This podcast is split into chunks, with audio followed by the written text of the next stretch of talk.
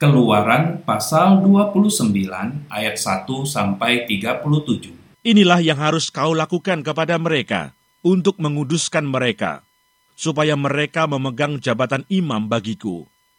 Ambillah seekor lembu jantan muda dan dua ekor domba jantan yang tidak bercela, roti yang tidak beragi, dan roti bundar yang tidak beragi, yang diolah dengan minyak, dan roti tipis yang tidak beragi, yang diolesi dengan minyak dari tepung gandum yang terbaik, haruslah kau buat semuanya itu. Kau taruhlah semuanya dalam sebuah bakul, dan kau persembahkanlah semuanya dalam bakul itu. Demikian juga lembu jantan dan kedua domba jantan itu. Lalu kau suruhlah Harun dan anak-anaknya datang ke pintu kemah pertemuan, dan haruslah engkau membasuh mereka dengan air. Kemudian kau ambillah pakaian itu, lalu kau kenakanlah kepada Harun kemeja gamis baju efod, dan baju efod serta tutup dada. Kau kebatkanlah sabuk baju efod kepadanya. Kau taruhlah serban di kepalanya, dan jamang yang kudus kau bubuh pada serban itu. Sesudah itu kau ambillah minyak urapan dan kau tuang ke atas kepalanya. Dan kau urapilah dia. Kau suruhlah anak-anaknya mendekat, dan kau kenakanlah kemeja-kemeja itu kepada mereka. Kau ikatkanlah ikat pinggang kepada mereka, kepada Harun dan anak-anaknya, dan kau lilitkanlah destar itu kepada kepala mereka. Maka merekalah yang akan memegang jabatan imam. Itulah suatu ketetapan untuk selama-lamanya. Demikianlah engkau harus mentahbiskan Harun dan anak-anaknya. Kemudian haruslah kau bawa lembu jantan itu ke depan kemah pertemuan. Lalu haruslah Harun dan anak-anaknya meletakkan tangannya ke atas kepala lembu jantan itu haruslah kau sembelih lembu jantan itu di hadapan Tuhan, di depan pintu kemah pertemuan. Haruslah kau ambil sedikit dari darah lembu jantan itu, dan kau bubuh dengan jarimu pada tanduk-tanduk mesbah.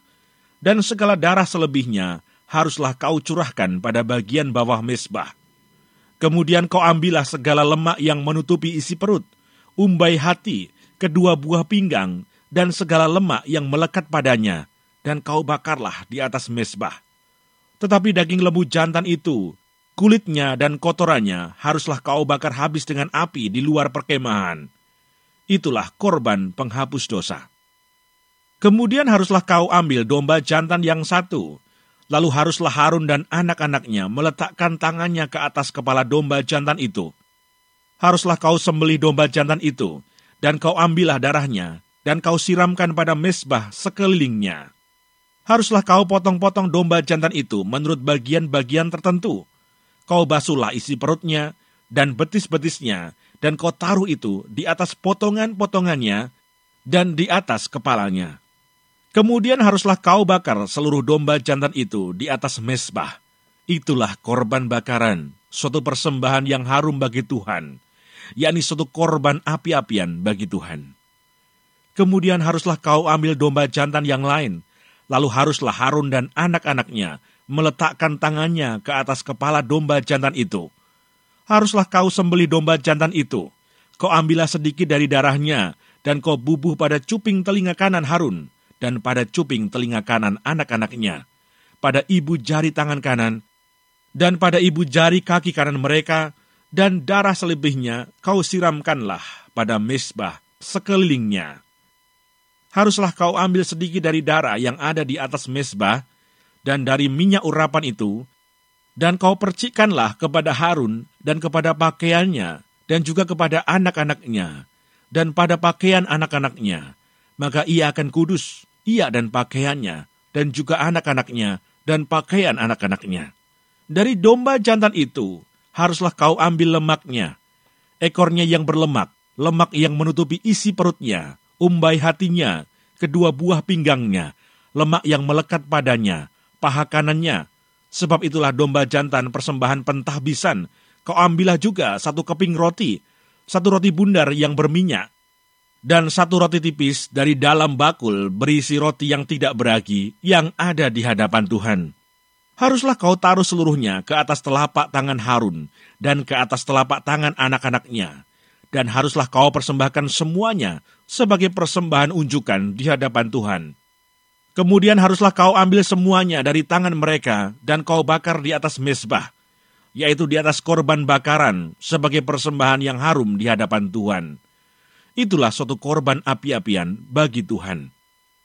Selanjutnya haruslah kau ambil dada dari domba jantan, yang adalah bagi pentahbisan Harun, dan kau persembahkan sebagai persembahan unjukan di hadapan Tuhan.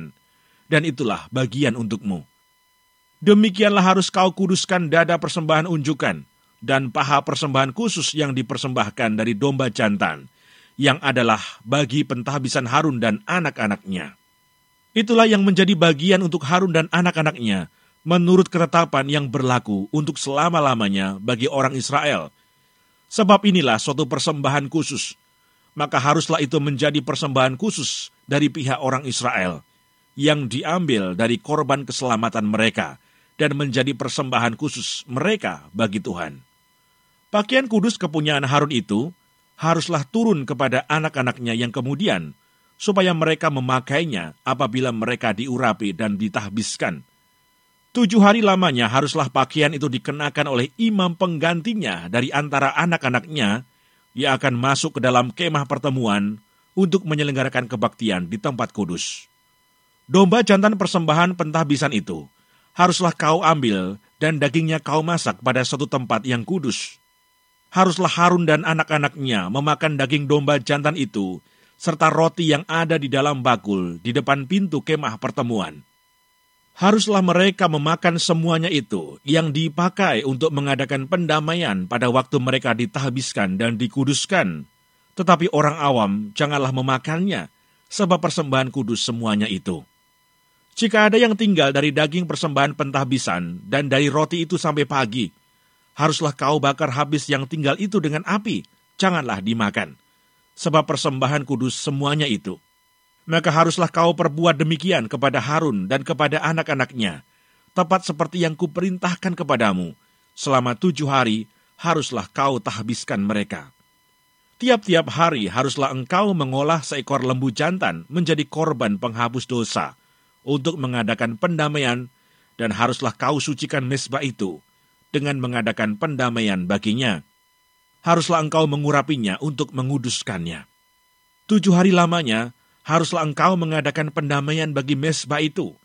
Haruslah engkau menguduskannya, maka mesbah itu akan menjadi maha kudus.